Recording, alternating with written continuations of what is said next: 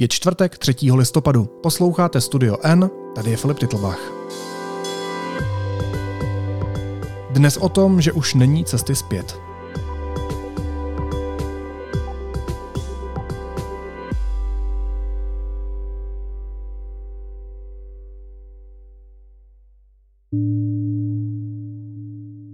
Vědci připravili pro světové státníky podklady, které se jim nebudou dobře číst. Klimatické dohody nefungují, závislosti na fosilních palivech se nám nedaří zbavit a planeta je ještě v horším stavu, než si myslíme.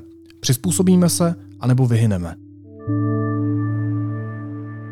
S těmito informacemi se budou muset za pár dní politici vypořádat na klimatické konferenci COP27 v Egyptě. Dystopické vize teď proberu s vědeckým redaktorem deníku N Petrem Koupským. Petře, vítej, ahoj. Ahoj Filipem.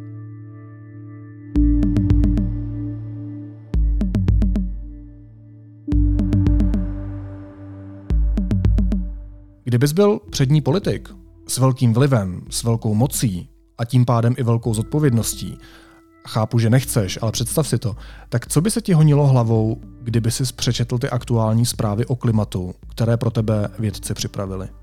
No, kdybych byl přední politik a dělal bych tu práci tak, jak si před, naivně představuju, že bych ji dělal, tak by pro mě tyhle materiály nebyly žádné překvapení, protože bych ten problém sledoval průběžně a tudíž bych dobře věděl, co bude v těch materiálech, které teď dostanu do ruky. Ví to každý, kdo ty věci systematicky sleduje.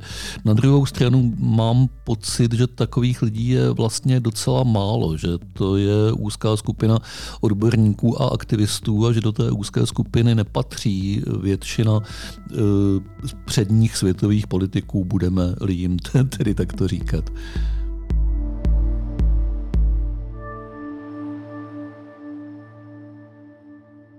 Dobře, a kdybys byl teda uh, naivně řečeno ten uh, politik, který o tom ví uh, a který si uvědomuje svoji moc, svůj vliv a tím pádem i tu svoji zodpovědnost, tak začal by se schovat nějak jinak? Um, Problém je v tom, že i ten nejzodpovědnější a nejvlivnější politik, hypotetický, je pořád jenom jeden. A svět je veliký a skládá se ze spousty zemí a každá z těch zemí má nějakou svou linii, své zájmy, své specifické problémy, svou ekonomiku postavenou odlišným způsobem od těch ostatních. A problém klimatu není samozřejmě omezen žádnou státní hranicí. Takže ani lídři těch největších, nejdůležitějších zemí, jako jsou Spojené státy, Čína, eh, Evropská unie jako celek, eh, nezmohou nic sami. Každý z nich je jenom kouskem té skládačky. Jediné řešení politické je skutečně dosáhnout globální dohody. Dosáhnout globální dohody tu a tam v něčem se světu v minulosti povedlo.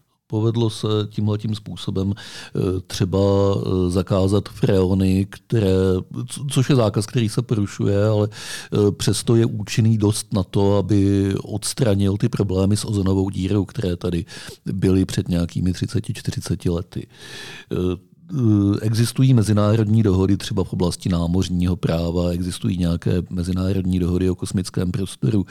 To jsou drobné důkazy, že celosvětové dohody na nějaké téma dosáhnout lze. Existuje mezinárodní dohoda o nešíření jaderných zbraní, důležitá. A to by mohla být naděje, že se podaří dosáhnout i nějaké dohody o klimatu, ale není to naděje moc velká, protože u toho klimatu je ekonomicky a politicky v sázce tolik a natolik se ty eh, partikulární zájmy odlišují od těch globálních, že to je důvod, proč se nepodařilo zatím situaci nějakou dohodou vyřešit a to je taky důvod, proč to bude velice těžké i v budoucnu, přestože ta situace je alarmující. Dobře, ale na druhé straně je v sázce to, že vyhyneme. Jaké jsou závěry těch zpráv? Co z nich vyplývá? Zprávy několika vědeckých týmů, které byly vypracovány k nynější konferenci COP27, mluví v zásadě všechny stejnou řečí a všechny říkají, že dosavatní opatření, která byla e, přijata a která byla uskutečněna e, ve snaze utlumit klimatickou krizi, jsou nedostatečná, že nefungují, že svět je nadále na špatné dráze že především, že skleníkových plynů v atmosféře neubývá, tak jak se doufalo, že k tomu mezinárodní dohody povedou, ale že jich naopak stále přibývá. Že zkrátka a dobře nejsme na cestě k tomu zvýšení globální teploty o maximálně 2 stupně, jak to v roce 2015 deklarovala pařížská dohoda, podepsaná prakticky všemi zeměmi světa, ale že jsme spíš na cestě k oteplení o 3 stupně. A ono to vypadá jako nic, rozdíl jednoho stupně, ale ve skutečnosti je to opravdu eh, rozdíl mezi tím, jestli planeta ještě jakž takž funguje, anebo jestli už je v těžkém kolapsu. Možná jenom taková meziotázka, ale řekněme si, ty jsi mluvil o vědeckých týmech, o vědeckých skupinách. Tak o jakých vědeckých skupinách je řeč? Jak moc máme ty závažné zprávy brát vážně? Protože předpokládám, že se objeví argumenty, že ne, všichni vědci se shodnou a tak dál. Tak co je to za skupinu lidí? Jsou to ve směs velmi velké kolektivy reprezentující značnou část, myslím bez nadsázky lze říct, že velkou většinu těch, kteří dané problematice rozumí. Konkrétně já tady mluvím o e, zprávě, e, jedna, jednu z těch zpráv nechal vypracovat vědecký časopis Lancet, to je lékařský časopis, který už dlouho má takový stálý vědecký tým, který zvažuje dopady eh, globálního oteplování na zdraví a na fungování zdravotnických systémů po světě. To je jeden takový tým. Za dalším stojí americká nadace World Resources Institute, eh, která je eh, asi nejuznávanější neziskovkou v oblasti výzkumu klimatické změny, sleduje ji od 80. let a taky za ní stojí obrovské vědecké týmy. Eh, potom tady je eh, Světová meteorologická asociace a hlavní zprávu, o které tady mluvíme, připravil sekretariát rámcové úmluvy OSN o změně klimatu. To je vlastně ta organizace, která svolá svolává tu nynější konferenci, tam má při OSN taky stálý vědecký tým, který neustále vyhodnocuje, jak se věci mají. Všechny tyhle ty týmy pracují podle nějakých formálních metodik. Ono v klimatologii v té velké klimatologii je to vždycky eh, trošku i politická záležitost, protože předem se ví, že tyhle zprávy eh, budou podrobeny silné kritice a že budou taky aspoň teoreticky podkladem pro politická jednání. Eh, takže jsou ve směs kompromisní, nejsou to typické vědecké články, eh, je to prostě snaha o dohodu E, mezi velmi širokým kolektivem vědců, jejichž názory se mohou různit. Což vede k tomu, že ty zprávy jsou vlastně mírnější a kompromisnější, než by třeba i mohly být, protože se tam už počítá s nějakou existencí vnitřní opozice uvnitř těch velkých týmů, která taky musí být e, uspokojena. Takže když jsem v úvodu říkal, že je to ještě horší, než si myslíme, tak to může být ještě horší, než horší, než si myslíme. Může to být ještě horší, než si myslíme, a to nejenom z toho důvodu, že, eh, jak jsem říkal, jsou ty zprávy politickými kompromisy, ale taky z toho důvodu, že je čím dál tím zřejmější, a to je poměrně nová věc, je čím dál tím zřejmější, že ty matematické modely, které se používají pro odhady budoucího vývoje, pro odhady toho, jak moc teplo tady bude třeba v roce 2100, jsou nepostačující. Že už za tu eh, krátkou dobu, řekněme od roku 2010 nebo 2015, eh, po kterou byly nasazeny, tak se ukazuje, že realita je jiná, než jí při těch známých vstupech předvídal pro nynější dobu ten model. Jinými slovy, eh, klimatu mechanismům, které stojí za změnou klimatu, pořád vědci nerozumí dostatečně dobře. A mílí se prozatím jednostranně a to tak, že podceňují nebezpečí, že ty, že ty odhady jsou podstřelené. Ve skutečnosti je vývoj horší a rychlejší, než ty matematické modely předvídají a to už za období pouhých osmi let. Takže odhad na odhad na mnoho desítek let dopředu, někam do konce století, může být eh, naprosto milný. To z toho celkem jasně vyplývá.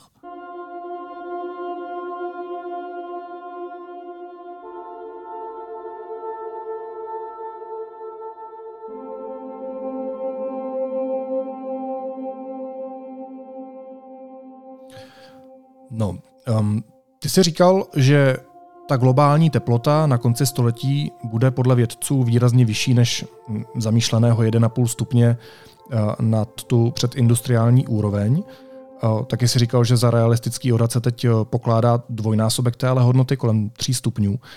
Co by to prakticky znamenalo? Kdybych ještě na konci století žil, což se s největší pravděpodobností nestane, pokud se medicína nevyvine tímhle způsobem, tak jak se mi bude žít třeba v roce 2100?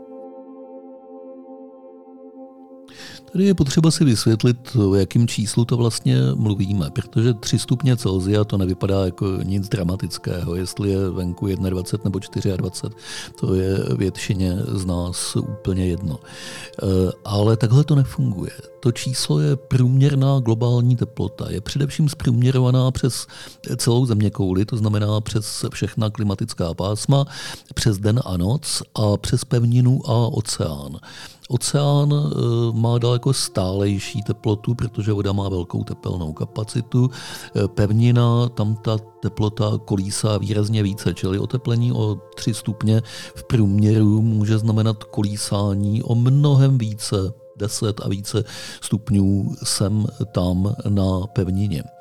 Dál to znamená daleko větší nestabilitu klimatu. To je věc, kterou už teď můžeme pozorovat, že těch extrémních klimatických jevů, povodní, sucha, vln, vedra, přibývá. Vždycky nějaké byly. E, vždycky se počasí chovalo s nějakými statistickými výchylkami. Teď ale ten rozkmit je větší, je to nepředvídatelnější a má to divočejší důsledky. Myslím, že velice alarmující věcí, která od nás je zeměpisně vzdálená, tak jsme si ji nevšimli, ale je opravdu alarmující, je loňská vlna veder v britské Kolumbii Eh, to je v Kanadě na pacifickém pobřeží poměrně dost daleko na severu. Já jsem žil pár měsíců kousek od tamtud v americkém městě Seattle před časem.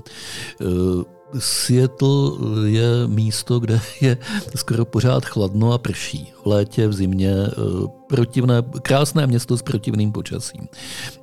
A ta britská Kolumbie je ještě o pár set kilometrů výš a vždycky se říkalo, že tam je to ještě daleko horší. A najednou tam jsou 50 stupňová vedra. Samozřejmě to eh, si vyžádalo několik stovek obětí na životech už jenom proto, že lidi tam na to naprosto nebyli připraveni, mnozí z nich něco takového zažili poprvé v životě, nejsou na to adaptovaní. Je to mnohem menší rozsah katastrofy, než k jaké došlo třeba v Pákistánu nebo v Indii letos. Ale je to alarmující tím, že je to na místě země koule, kde se s něčím podobným naprosto nepočítalo. Představ si vlnu 50 stupňových veder, která bude trvat měsíc tady. 50 stupňových. Co všechno přestane fungovat, eh, kolik eh, lidí eh, bude na tom zdravotně naprosto katastrofálně. A to jsou věci, které se budou stávat. Já neříkám, že v nejbližším létě bude, bude teplota 50 stupňů, to ne, ale dříve nebo později statisticky to takové věci přijdou i k nám. No počkej, a co všechno přestane fungovat? Kolik lidí na tom teda bude zdravotně katastrofálně? Jak bude vypadat ta masivní migrace, o které se mluví? Začněme tou masivní migrací. Tady u nás eh, můžeme čekat povodně, eh, vlny, eh, horka, sucho, ale pořád ještě podmínky k životu, protože jsme poměrně daleko na severu v mírném pásu v Evropě, která má tu štěstí, že je stabilizována teplotně golovským proudem, která z klimatického hlediska patří k nejšťastnějším místům k životu dlouhodobě. Mnoho oblastí světa na tom bude mnohem hůř. Mluvil jsem o Indii a Pákistánu, Velice zlá situace je už teď a bude čím dál tím více ve větší části Afriky. Tam už nejde o to, že to je nepříjemný a nepohodlný život v horku. Tam jde o to, že se nevypěstují zemědělské plodiny a nebude co jíst. Konec konců takhle začala e, politická krize v Sýrii, že příliš velké sucho e, znemožnilo zemědělství velké části země, vyhnalo e, zemědělce do měst, ani ne kvůli nějakému politickému politickému protestu, ale prostě ve snaze neumřít hlady. A e, tím tam vznikla politická tenze, která nakonec vedla k občanské válce, jejíž důsledky pociťuje Evropa e, a svět e, doteď. O samotné Sýrii samozřejmě ani nemluvě. A tohle všechno si znásobme podstatně většími čísly. A to je to, co se bez pochyby bude dít. Klimatická migrace je nevyhnutelná, protože milionům, možná stovkám milionů lidí prostě půjde o holý život. Ne o to, že budou chtít žít někde lépe a v bohatším a příjemnějším prostředí, ale o holý život.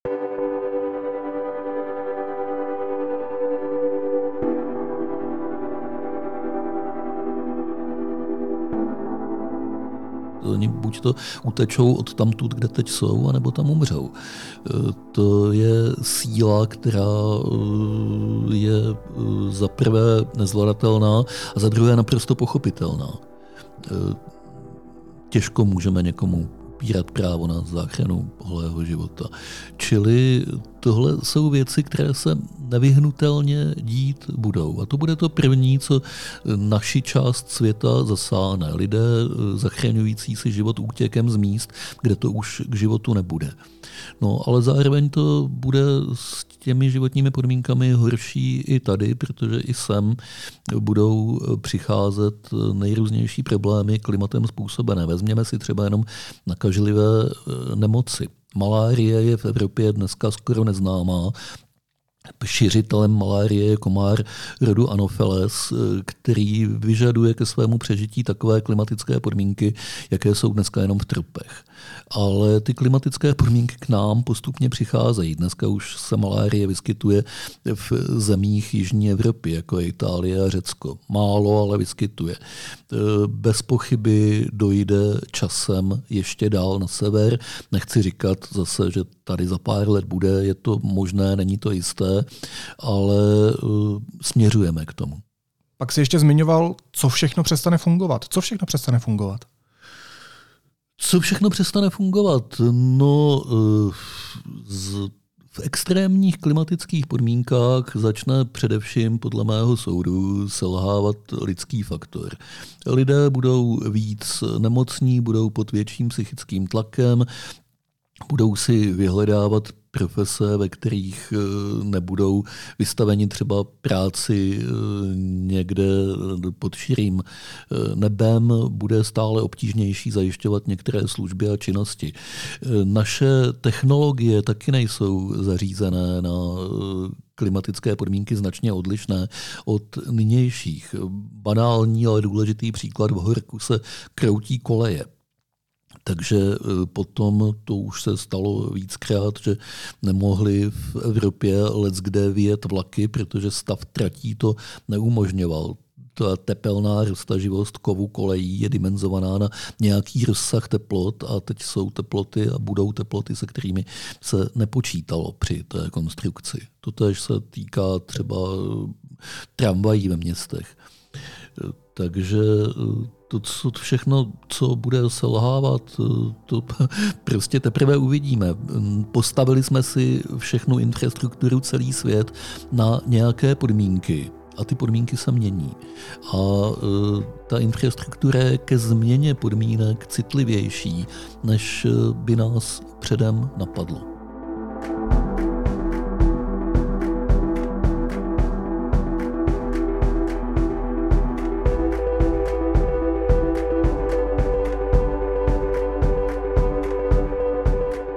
Ty ve svém textu píšeš, že se změnám životního prostředí buď přizpůsobíme, anebo vyhyneme.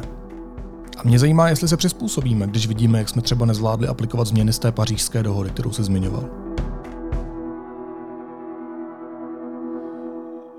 Ta formulace s tím vyhnutím je na můj vkus možná zbytečně efektní. To je nějaká kompromisní dohoda, ke které eh, v redakci došlo. Na druhou stranu neprotestoval jsem proti ní, protože není úplně eh, přehnaná a není úplně mimo. Nemyslím tím, že lidstvo vyhyne třeba během nejbližší stovky let. To se sice může stát, ale k tomu bude potřebovat nějakou silnější, nějaký silnější nástroj, než je jenom samotná klimatická změna, ale ty nástroje, jak víme, lidstvo má, takže by se to stát mohlo. To ale teď nechme stranou. E, planeta e, neuživí tolik lidí, pokud se budou dít dvě věci současně. Bude se měnit klima tak, jak se mění a my nezměníme velmi hodně svůj životní styl a přístup k životu. To za druhé. Eh, pokud eh, tyhle ty dvě věci budou dál souběžně fungovat, čili naše tvrdohlavé lpění na dosavadním způsobu života a probíhající klimatická změna, tak eh, postupem času opravdu bude lidí výrazně ubývat a může to dojít až třeba k tomu vyhnutí, nevím kdy, nevím po jakém čase, ale živočišný druh, který se odmítá přizpůsobit změně podmínek, prostě nemá budoucnost. To je zákon evoluce, který se už mnohokrát v minulosti projevil a lidstvo o tom dobře ví.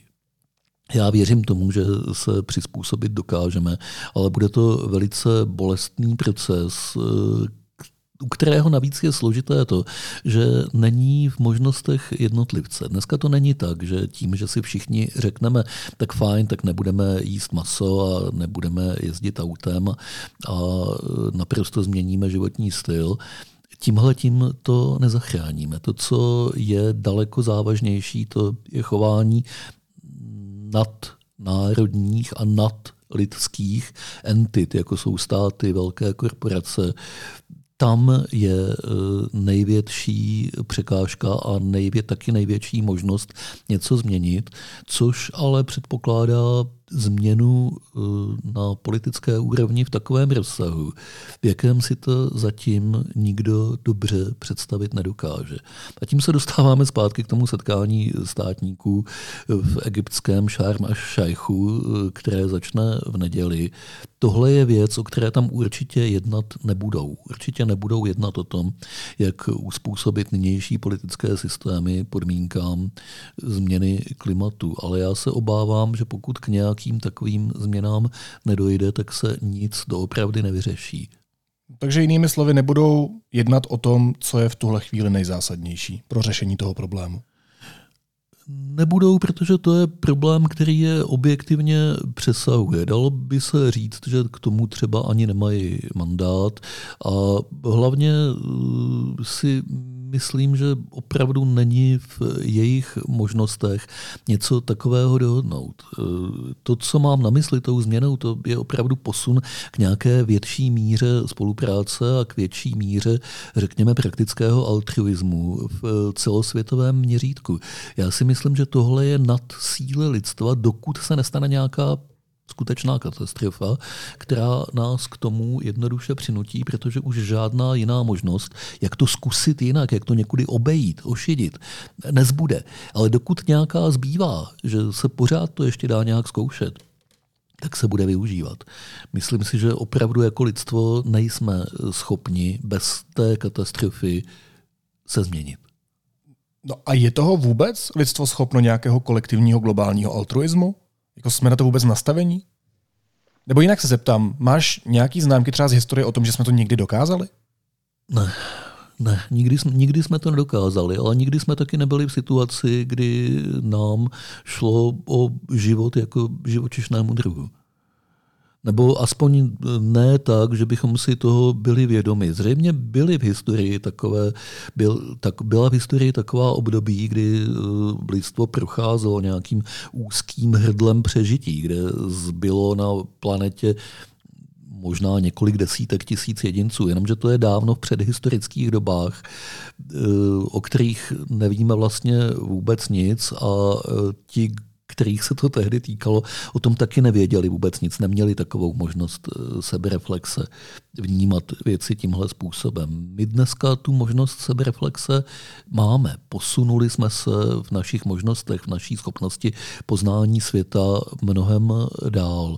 A teď je veliká otázka, jestli nám to bude něco platné, jestli s tím vším, co dovedeme, umíme, známe, eh, si dokážeme poradit s touhle výzvou, kterou klimatická krize představuje.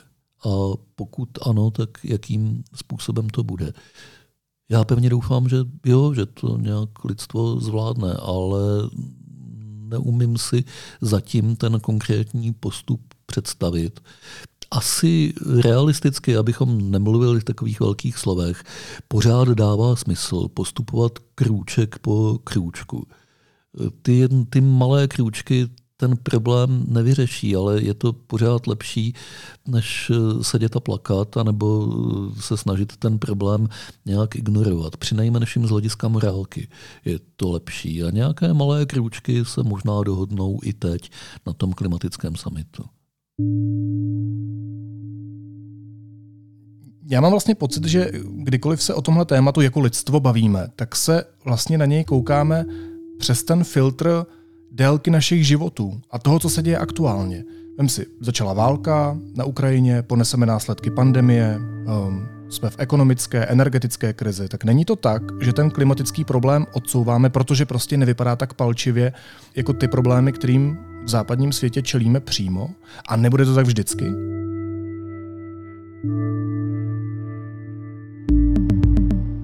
No jasně, takhle, takhle to je a do značné míry to je objektivní problém. To není otázka mm, jenom zaslepenosti nebo hlouposti. To je tak, že když máš eh, dva eh, velké průšvihy a jeden z nich přece jenom snese maličký odklad, tak eh, si je uspořádáš tímhle způsobem. To dost dobře ani jinak nejde, protože nejde řešit všechno najednou. Když teď máme na krku eh, válku, která by eventuálně i mohla přerůst v celosvětový konflikt a máme na krku uh, akutní energetickou krizi a inflaci, která může vést k takovému zbídačení části obyvatelstva, že to může bořit uh, potenciálně západní politické systémy, tak uh, je docela pochopitelné, že to klima se teď tak dobře řešit nedá. Na druhou stranu vždycky bude něco, co před ním bude mít eh, přednost. To je věc, na kterou se těžko navrhuje nějaký postup. Jo? Navrhnout, že se přestaneme starat o válku na Ukrajině, proto abychom mohli provozovat zelenější politiku, taky nedává dost dobře smysl, protože pokud eh, ta válka dopadne nějak výrazně špatně, tak tady pak stejně už prostor pro žádnou zelenou politiku nebude. Čili eh, lidi dělají to, co se za daných okolností dělat dá, doufají, že to nějak dopadne. To je konec konců možná taky jeden popis eh, nebo jedna definice pojmu politika. Nebo sebezáchova. Nebo sebezáchova, no. Nebo prostě snažit se nějak reagovat na ty situace, jak přicházejí, protože nic víc se stihnout a dělat nedá. No ty jsi mluvil o těch malých kručcích a já mám vlastně pocit, že i ta klimatická konference, kde se sejdou státy OSN, může být takový malý krůček k tomu něco řešit. Ale vlastně k čemu je tenhle malý krůček, když jak, jak tě poslouchám, tak to může vypadat jenom tak, že budeme poslouchat proslovy, kývat hlavou a pak se vrátíme k původnímu fungování. Tak oni tam budou nějaké proslovy a show pro televizi, proto se tam scházejí hlavy států. Ty potom odjedou domů a zůstanou tam experti, kteří se budou snažit skutečně něco vymyslet. E, něco realistického, něco, co se dá dělat hned teď a pomůže to. Já si myslím, že Donedávna se hodně věřilo v nové technologické nástroje, například v nějaké metody odsávání oxidu uhličitého z atmosféry a jeho zachycování a pohlcování. To to jsou technologie, které skutečně existují, fungují, ale nejsou příliš účinné, jsou velice drahé, je to na dlouhé lokte. Já myslím, že teď se budou hledat spíš nějaká ekonomická řešení, jak nastavit lépe daňovou politiku západních zemí, aby eh, vedla třeba k přímočařejší a jasnější podpoře obnovitelných zdrojů. Velkou otázkou asi by měla být nějaká jednání o jaderné energetice, která z hlediska eh, té záchrany klimatu je důležitá, přitom je v mnoha západních zemích velice intenzivně odmítaná ehm, a znemožňuje to potom vyřadit uhelné elektrárny. Naopak jich poslední dobou eh, v reakci na energetickou krizi přibylo, což je úplně špatně. To je krok opačným směrem, než jakým by se eh, mělo jít. Takovéhle, takovéhle věci. Ehm, a další velikou otázkou je, jak dosáhnout nějaké dohody mezi tou nejbohatší částí světa, mezi globálním západem a mezi těmi zeměmi jednak globálního jihu, řekněme, Afriky, části Latinské Ameriky, části Ázie a jednak těmi zeměmi, které jsou uprostřed mezi tím, jako je Indie, Čína, Brazílie, to jsou velké, velice významné země z hlediska životního prostředí. A uh, oni samozřejmě sledují svou politiku, která nekopíruje tu západní, protože jejich prioritou je zvýšit životní úroveň, dosáhnout té, toho způsobu života, jaký máme na západě a jaký oni by chtěli taky a mají pocit, právem podle mě pocit, že my se jim ho teď snažíme navždy odepřít tím, že je nutíme, aby přijali e, omezení. Čili e, jde o to, jak dosáhnout a toho, aby tyhle země si pomohly k vyšší životní úrovni, aniž by to tu planetu ničilo. Jestli je to schůdné nebo není, to je e, možná ta největší otázka dneška. Napadá mě, když se tady bavíme o téhle šílené dystopii, tak eh, v různých galeriích v posledních týdnech klimatičtí aktivisté a aktivistky um, provokativními happeningy, při kterých uh, na oko ničí významná umělecká díla, upozorňují právě na špatný stav naší planety, na to, že musíme, jak oni píšou, uh, stop the oil, skoncovat s fosilními palivy. Což pochopitelně pobouřilo veřejnost, protože asi není příjemné se koukat na Van Gogovou slunečnici, která je politá polévkou, ale říkám si, jestli už v tak palčivé situaci, kterou tady popisuješ, nezbyl prostor právě jenom pro radikální kroky? Tak eh, já nevím, eh, tak, takhle bych to řekl. Radikální kroky eh, lze ospravedlnit zpětně tím, že budou účinné. Nevím, jestli tohle jsou natolik účinné kroky, nebo jinak. Obávám se, že tyhle happeningy mohou vyvolat spíš odpor eh, k jakémukoliv klimatickému aktivismu a prohloubit skepsy ve velké části eh, veřejnosti, než ji nějak vyburcovat. Eh, chápu tu myšlenku, chápu to, že upoutat pozornost takhle výrazným činem může se zdát, že dává smysl, ale upoutat tu pozornost je potřeba něčím, co budí sympatie, co je třeba eh, pěkné, co je estetické. Ta rozlitá rajská polévka přes obraz, eh, na to se lidi moc eh, dívat nechtějí. A podle mě si to málo kdo spojí s něčím pozitivním. Čili mně to nepřipadá jako dobrý nápad z toho hlediska, že to nesplní účel. Ale tak zase o tom mluví.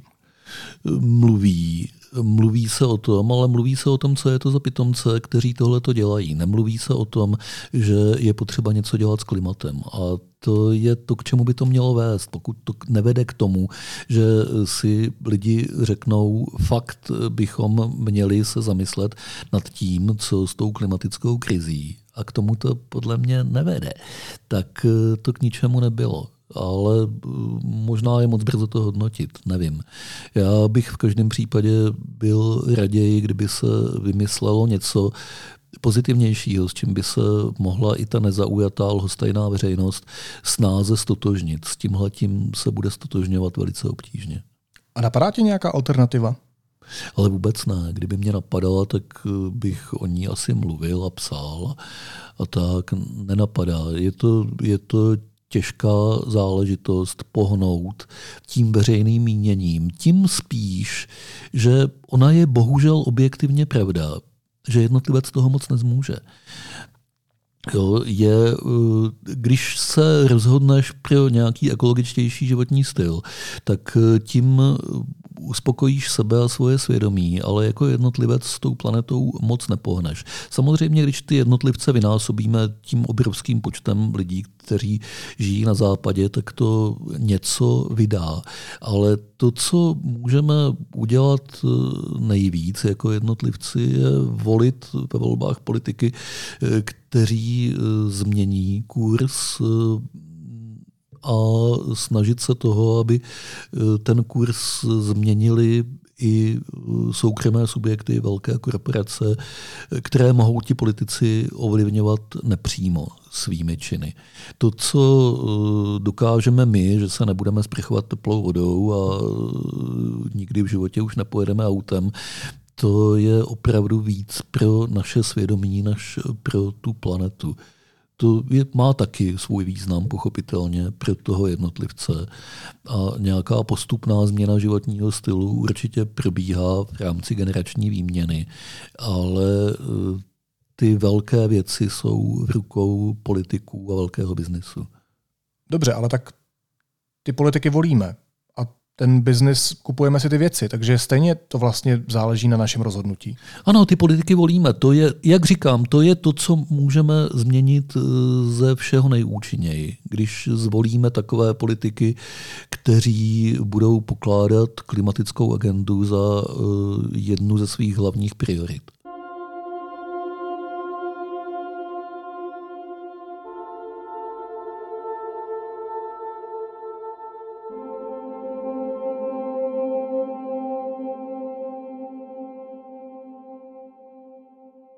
Ale ještě jedna věc. Uh, o co vlastně planeta přijde, když vyhyneme? Myslím to vážně. No, tahle, když tu otázku formuluješ takhle, tak přisuzuješ té planetě uh, nějakou subjektivitu, nějakou, nějakou osobnost, něco, co může hodnotit svůj prospěch a neprospěch. Jenomže samozřejmě tohle je filozofická otázka, jestli nějakou má nebo nemá.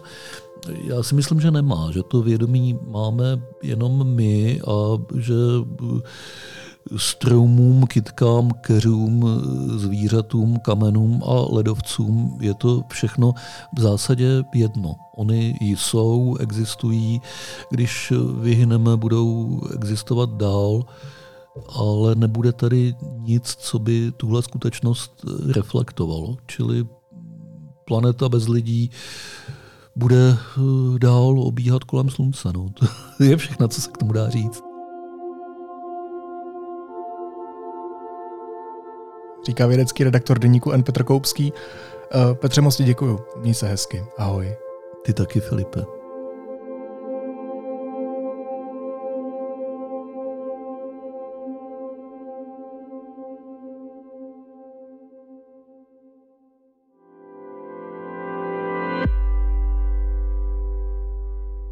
Následuje krátká reklamní pauza. Za 15 sekund jsme zpátky. Pro ty, co poslouchají podcasty, pro ty v tichém režimu. I pro ty, kteří jsou občas rádi offline. 5G je teď úplně pro každého, úplně ve všech nových tarifech. Více na t-mobile.cz lomeno tarify.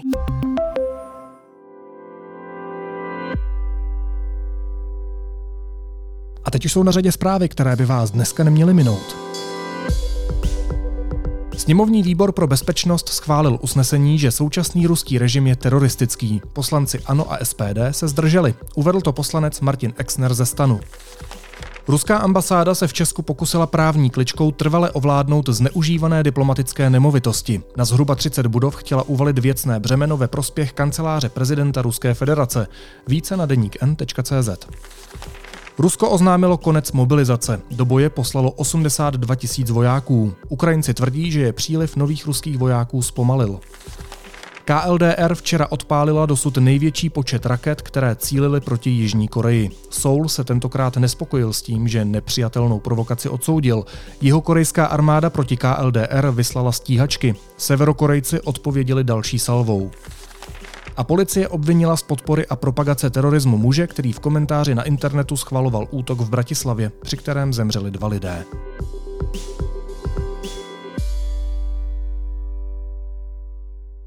A na závěr ještě jízlivá poznámka. Na Ukrajině v úterý vešla v platnost Istanbulská úmluva. Tuhle mezinárodní smlouvu Rady Evropy zaměřenou na potírání a prevenci násilí na ženách a domácího násilí zvládla ratifikovat země, na kterou každý den útočí Putinovi vojáci. Země, kterou její soused chce vymazat z mapy. V Česku ministr spravedlnosti Pavel Blažek odsunul v lednu ratifikaci dokumentu na začátek příštího roku, a to kvůli potřebě politických debat. Tomio Okamura zase úmluvu označil za trojského koně, který za boj proti násilí na ženách schovává svůj opravdový účel. Zbourat tradiční evropský pohled na to, že žena je dáma, matka, tedy že je žena, osobnost zasluhující ochranu muže. My ty ženy prostě chceme dál mlátit, teda chránit. Před tím naším mlácením, abychom je mohli mlátit a chránit. Jo, to dává smysl. Sláva Ukrajině. Naslyšenou zítra.